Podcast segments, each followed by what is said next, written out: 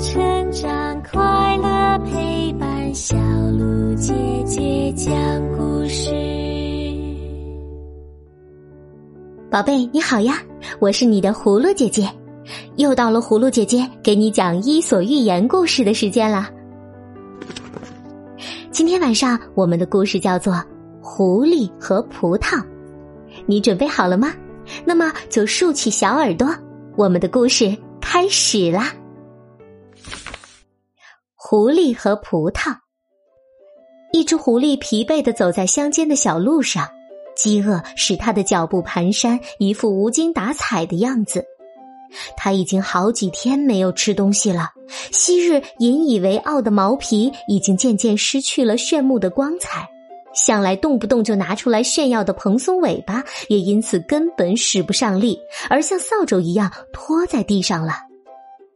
狐狸缓慢的挪动着沉重的脚步，那种盲目而无助的神情，就像濒临死亡一样。狐狸不由得仰头望天，长叹了一声。就在他仰起头的时候，恰巧看到了一大串诱人的葡萄。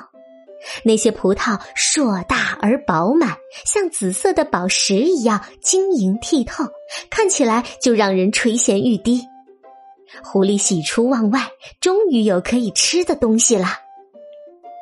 然而，那些葡萄长在一道陡峭屋墙的平台上，狐狸的手啊，无论如何也够不到。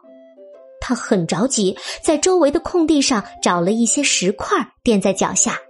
由于垫得太高了，石块滑落了下来，他跌了一跤。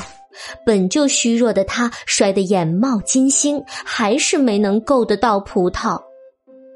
狐狸没有力气再去摘葡萄了，就一直盯着葡萄看，不肯离去。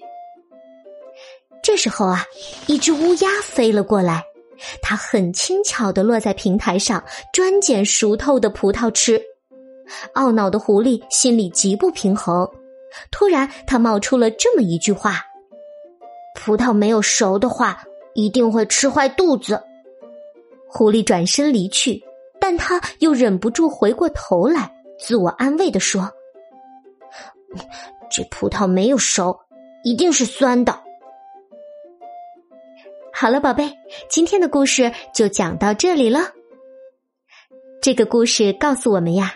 有些人能力小，做不成事，就借口说时机未成熟。